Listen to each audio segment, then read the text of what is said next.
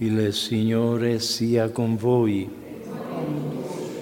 Dal Vangelo secondo Luca. In quel tempo Gesù diceva alle folle, quando vedete una nuvola salire da ponente, subito dite, arriva la pioggia, e così accade. Quando soffia lo scirocco dite, farà caldo, e così accade. Ipocriti, sapete valutare l'aspetto della terra e del cielo? Come mai questo tempo non sapete valutarlo? E perché non giudicate voi stessi ciò che è giusto?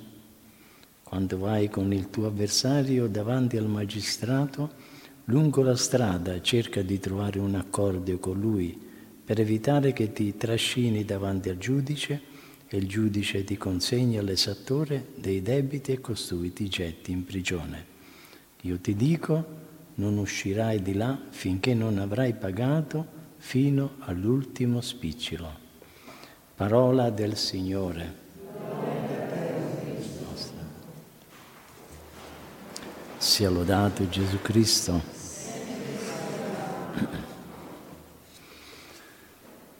Da sempre gli uomini si sono interessati te- del tempo e del clima, specialmente i contadini e gli uomini di mare, che scrutano le condizioni del cielo, la direzione del vento, la forma delle nubi, per tentare delle previsioni utili alla loro attività.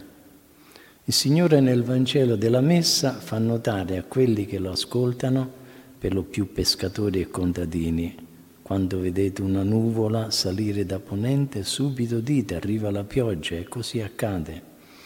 E quando soffia lo scirocco dite farà caldo e così accade. Gesù li critica perché sanno prevedere la pioggia e il bel tempo attraverso i segni che appaiono all'orizzonte e tuttavia non sanno riconoscere i segni più numerosi e più chiari che Dio invia perché rendano conto e sappiano che il Messia è ormai arrivato. E domanda loro, come mai questo tempo non sapete giudicarlo? A molti mancavano buona volontà e rettitudine di intenzione e chiudevano gli occhi alla luce del Vangelo. I segni della venuta del regno di Dio erano sufficienti e chiari nella parola di Dio che ascoltavano dalla sua viva voce, nei miracoli che il Signore compiva alla loro presenza con tanta abbondanza, nella persona stessa di Cristo che si presentava dinanzi ai loro occhi, nonostante tanti segni, molti dei quali annunciati dai profeti, che non seppero riconoscere, non seppero riconoscere il tempo in cui vivevano. Dio stava in mezzo a loro e molti non se, se ne rendevano conto.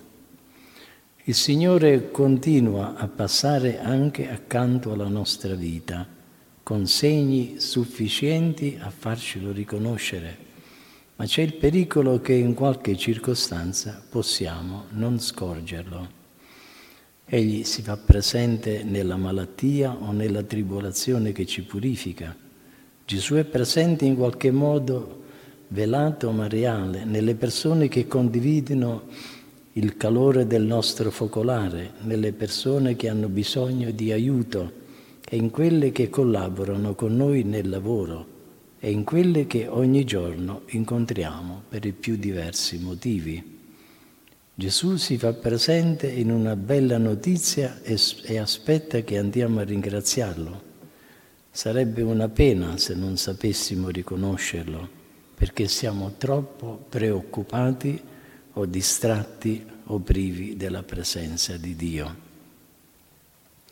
Come sarebbe diversa la nostra vita se fossimo più coscienti della presenza di Dio. Sparirebbero routine, malessere e tristezza. Che cosa ci importerebbe allora di avere un ruolo o un altro? Se sappiamo che a Dio piace quello che ci è toccato, se vivessimo con maggiore fiducia nella provvidenza divina, sicuri della protezione quotidiana che non viene mai meno, quante inquietudini ci risparmieremmo. Le agitazioni e le preoccupazioni sono tipici dei pagani, della gente mondana, delle persone prive di senso soprannaturale, di coloro che vivono come se il Maestro non si fosse fermato tra noi. Per conoscere i segni attraverso i quali Dio ci parla è necessario, oltre alla fede, anche una buona disposizione di volontà e la rettitudine di intenzione di agire solamente per la gloria di Dio. Se mancano tali disposizioni, la coscienza può oscurarsi e restare senza luce necessaria a cogliere anche quello che appare evidente.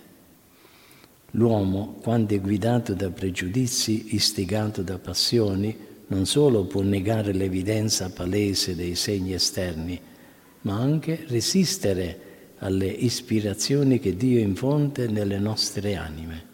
Se manca la buona volontà, se questa non è orientata verso Dio, allora l'intelligenza troverà molte difficoltà nel cammino della fede, dell'obbedienza o della donazione al Signore. Perché la fede agisca in tutta la capacità del suo chiarore penetrante, sono necessarie anche disposizioni morali, ossia la purezza di cuore e l'umiltà. Tali disposizioni sono così importanti che talvolta si può affermare che la cecità dinanzi alla volontà di Dio, il non riconoscere la propria vocazione, i dubbi di fede, hanno le loro radici nel rifiuto di queste esigenze morali o della volontà di Dio. Il Vangelo della Messa di oggi termina con queste parole di Gesù. Quando vai con il tuo avversario davanti al magistrato, lungo la strada, cerca di trovare un accordo con lui per evitare che ti trascini davanti al giudice e costui ti getti in prigione. Tutti attraverso il cammino della vita andiamo incontro al giudizio Approfittiamo del momento presente, mentre abbiamo ancora un tratto di strada da percorrere, per dimenticare offese e rancori, per piccoli che siano. Scopriamo i segni che ci indicano la presenza di Dio nella nostra vita. Poi, quando giungerà l'ora del giudizio, sarà troppo tardi per porvi rimedio. E questo è il tempo di rettificare, di meritare, di amare, di riparare. Il Signore ci invita oggi a scoprire il profondo significato del tempo ed è possibile che abbiamo ancora piccoli debiti pendenti, debiti di gratitudine, di perdono e anche di giustizia. Chiediamo perciò alla Vergine Immacolata di concedere a noi cristiani la grazia di saper riconoscere ogni tempo come un momento favorevole per convertirci, come un'occasione di grazia per ritornare a Gesù. Sia lodato Gesù Cristo.